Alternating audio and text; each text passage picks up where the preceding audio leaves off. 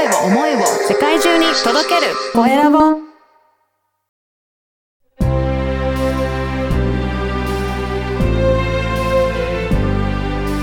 経営者の志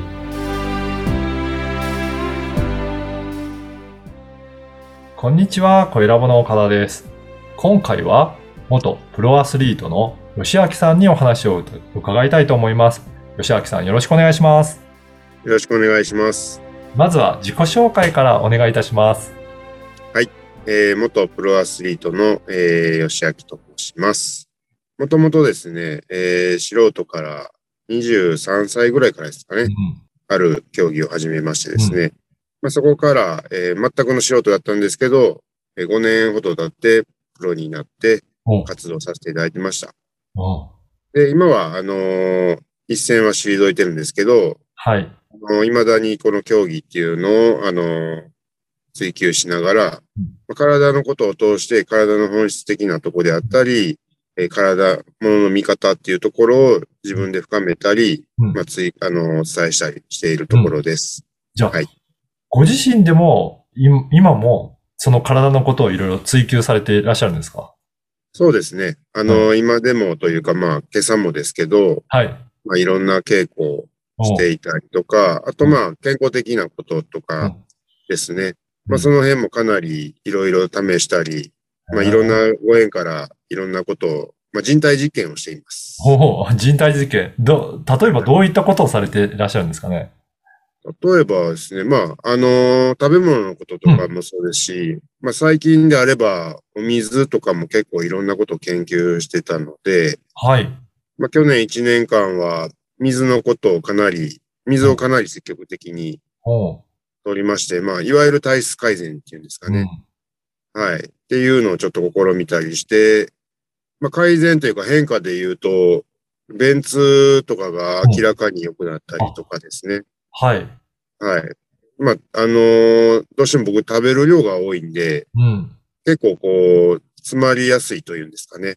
うんあの、不調、不調まではいかないですけど、ちょっと、あの、詰まりやすかったりはするんですけど、まあそういうものが一切なくなったりとか、うん。あとまあ便のこともいろいろ研究したんですけど、ああ、そうなんですね。はい。まあ、便の色で結構体の状態がわかるなっていうのが分かってきたんですけど、はい。まあ便の色も明らかに変わりました。へえ。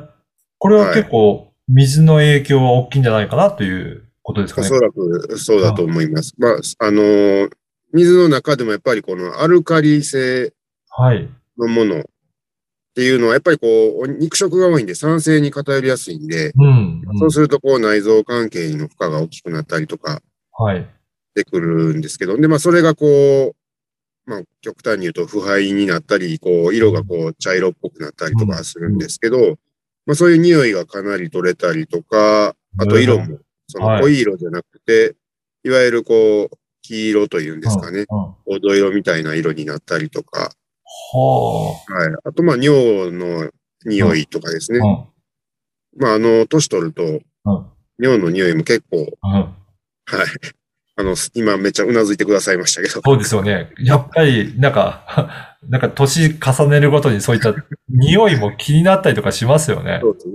まあ、あの、尿だけじゃないですけど、全体的な体の匂いとか、はい。はい。まあ、それこそ、あの、ちょっと本題にも入って入ってきますけど、昔の、あの、料亭とかで、靴番さんみたいなのいらっしゃるんですよね。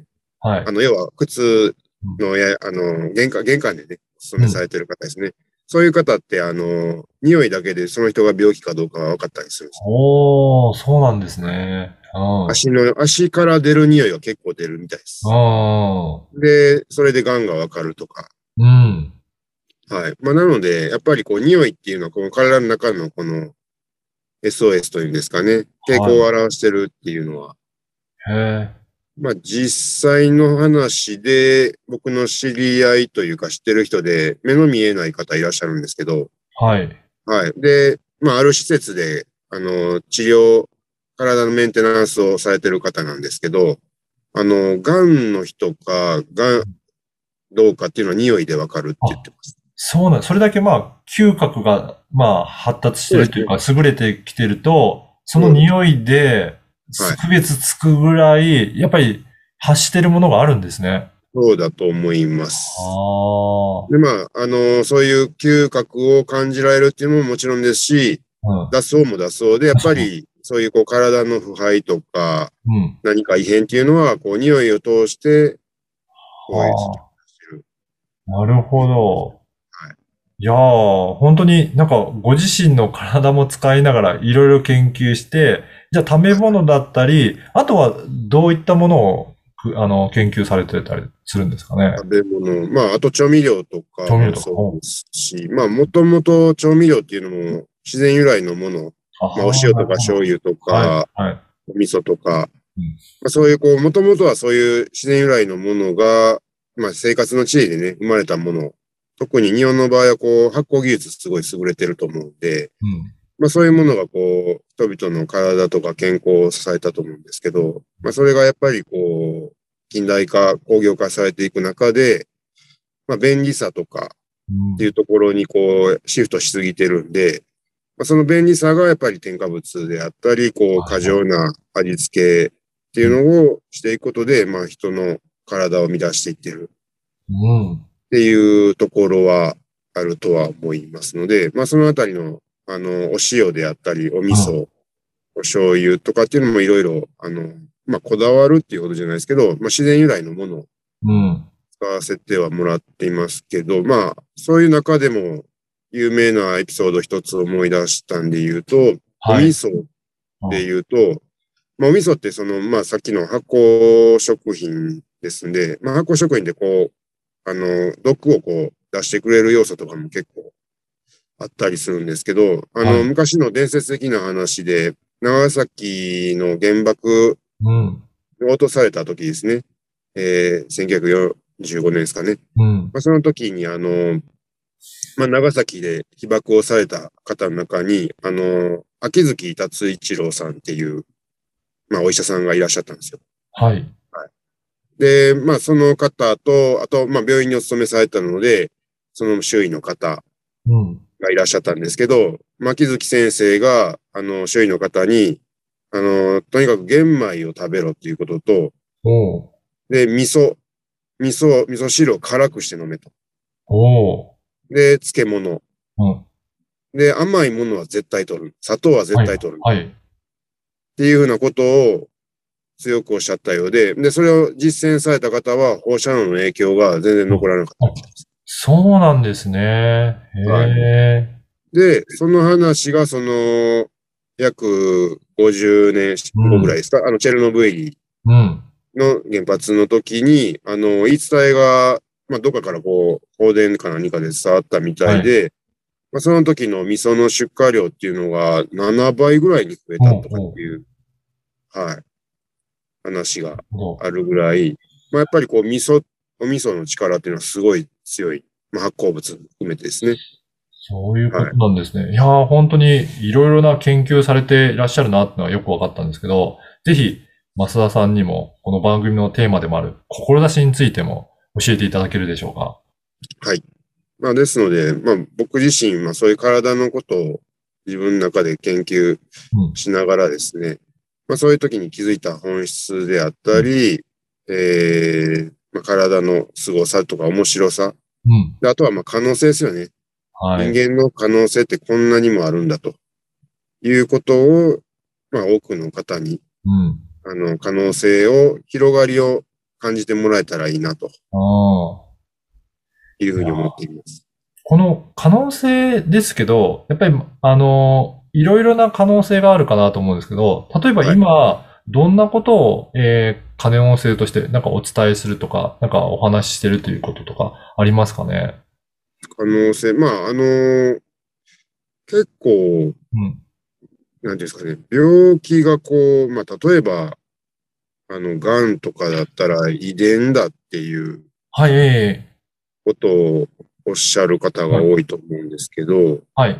まあもちろんね、あの、いろんな考えがあったり、いろんなデータもあるんでうん、なんとも言えない部分もあると思いますけど、まあそもそもでももともと、例えば癌とかであれば、うん。あのーそんな昔そういう癌っていう病気自体があったわけでも、起こしたわけでもないっていうふうに聞いてますんで、はい。まあ、江戸時、例えば江戸時代とかであれば、まあ、例えばそんなにこう、大昔でもないですから、うん、そうですよ代でね。言うと、そんなにね、うん。そんな20代、30代前の話じゃないですから、っていうことは、ね、代で言うとそんなに浅い時代であっても、そんな病気がなかった時代ですから、うん遺伝っていうところでこう、一方的に決めつけるのはどうなのかなと。確かに。うん。はい。まあ、もっと言うと、やっぱり先ほどの産業革命とか明治維新以降っていうのは、こう、近代化されていって、あらゆる食べ物とかがこう、人工的にこう加えられてる部分が多いので、うんまあ、そういったところが、こう、人の体のこう、イレギュラーを発生してるんじゃないのかなっていうふうに思うんで、なるほど。結構そういった、なんかいろいろ考え方だったり、価値観とかも、なんかいろいろ考えさせられますね。そうですね。なので、まあ、僕の言ってることが正しいっていうより、うんまあ、一つ考え方を広げてもらえたら、それだけで十分、あの、役割としてははいあったかなとは思ってるんで、うん。はい。まあ、そういう、こう、広がりを、なんか、きあの、気づいていただけたら嬉しいなと思います。はい。いやー、本当今日、えーいろいろお話を聞いて、えーなんか、もうちょっとお話聞いてみたいな、吉明さんのことをもっと知りたいなっていう方いらっしゃいましたら、あの、LINE 公式を、えーされているということなので、このポッドキャストの説明欄にも、いえー URL を掲載させていただきますので、よかったらそこを登録してチェックいただければと思います。